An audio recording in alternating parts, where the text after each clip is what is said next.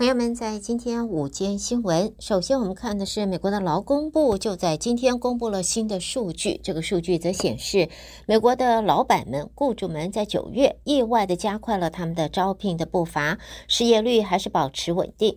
这也为寻求给经济降温的决策者。增加的是压力啊！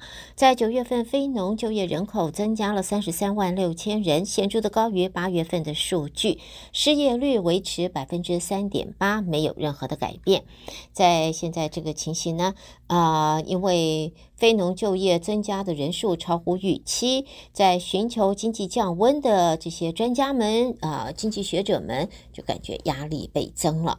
好，接着看到众院议长的位置，现在还没有定。也也不可能现在定，最快也要到十月十号吧。在现在悬空的情形下，导致议程受到了阻碍。参议院有不少共和党的议员都在担心，这个局面可能会影响到美国国会审议政府的预算。一旦下个月中旬短期拨款的时效一满，就有可能会导致政府停摆。而且众院新议长也许会受制于保守派，也会使得谈判的困难会更为呃。严重啊！参院共和党领袖麦康奈也承诺，众院新议长能够提升罢免的坎门槛，防止一名议员就可以逼宫。那么，在麦康诺则期盼众院最迟在下个礼拜选出新的议长。另外一名参院共和党的领导层的成员卡比多则说，议长之争长期拖延的话，只会带来的是。更多的这一个动荡，而在现在宣布角逐众院议长的共和党众议员 Jordan，他已经标明了，标榜他自个儿是唯一能够消除党内分裂的参选人。保守派众议员乔丹宣布角逐众院议长的宝座后，也正在积极的寻求共和党党友方面的支持。他说他自己是唯一能够消除党内分歧的人，并且透露他已经就此和前美国总统川普已经有所沟通。乔丹他说呢，这个党友考虑下任议长人选时，就要考虑两个基本问题：首先是这个人选是否能够团结保守派和共和党的党团；再来就是谁能够把共和党的信息传达给选民。他相信他自己这两方面都能胜任，因此决定要竞逐议长的位置。那么前美国总统川普呢，则表示他倒是愿意在短时间内暂时出任众院议长一席，又暗示共和党最终选出的新议长需要协助他在二零二五年执政。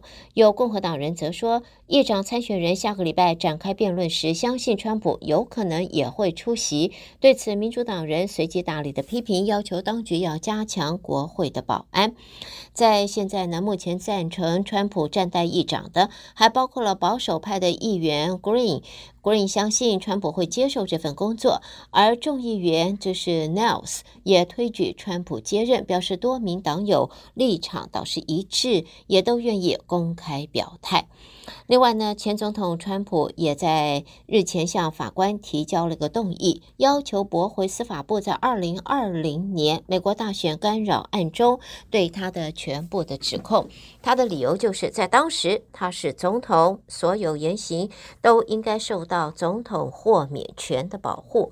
在争取代表共和党出征二零二四年总统大选的角逐当中，位居领先地位的川普预定明年三月会在华盛顿接受审判，而的罪名被控指控罪名就是密谋推翻民主党人拜登在二零二零年十一月的胜选，而川普的律师们则向美国的哥伦比亚联邦地方。呃，法院的法官啊，那么提交了一份动议，说这些指控应该被驳回，理由就是在当时川普是总统，有总统豁免权。好，下边我们把新闻的焦点来换个方向，我们来看，这是纽约啊，在去年四月十二号，呃，在纽约的地铁拥挤的地铁车厢里边实施恐怖攻击之后，触发全城搜捕的这名枪手 James，在现在审判有了结果了，他导致十个人中枪，二十九人送院，现在他被判十次的无期徒刑。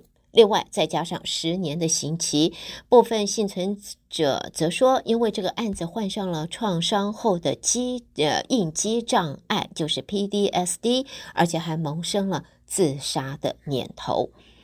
下边呢，我们再看到的，就是在美国的这个房屋拥有啊，民众对于就是在自己拥有房屋的比率现在有所下跌，当中在 Virginia 州的跌幅最大，达到了百分之八点八。American Dream 美国梦的其中一个关键就是。呃，不是无壳蜗牛，而是有巢氏，居者有其屋。但是在近年来，这个目标越来越难实现了。调查发现，民众拥有住屋的比率现在持续下滑。在当中呢，Virginia 州的跌幅是最大，达到了八点八个百分点。新一代的年轻人如果想要置业，想要再买房子，它的难度可比。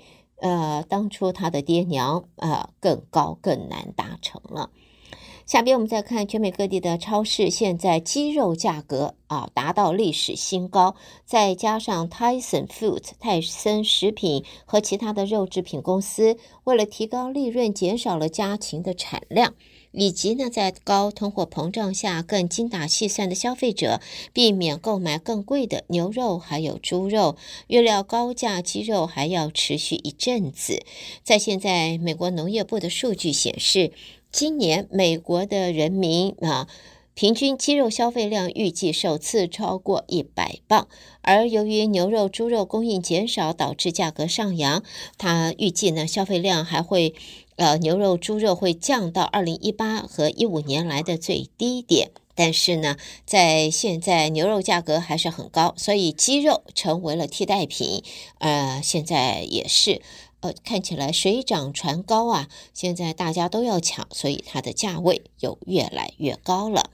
最后看到联合国的。粮农组织在今天表示，全球的糖啊 （sugar） 的价钱在九月大涨到将近十三年来的最高水准，归咎于圣婴气候现象打击了印度和泰国的糖的产量。联合国粮农组织说，九月份全球粮食价格虽然整体是稳定的，但是它的糖的价格指数却比八月份要高了百分之九点八。达到二零一零年十一月来的最高点，而圣婴现象平均每两到七年发生一次，通常就是伴随热带太平洋中部和东部海面的温度往上升。而在现在气象组织说，今年的圣婴现象由七月开始，这种现象有可能会持续九到十二个月，也就是到明年还会这么样子的热啊！所以农作物还有呢，这牲畜。我们的生活都受到影响。朋友们，带给大家，这是今天我们的午间新闻。胡美健在这为朋友们编辑播报，谢谢朋友们的收听。欢迎您稍微休息一会儿，继续收听我们下边的节目。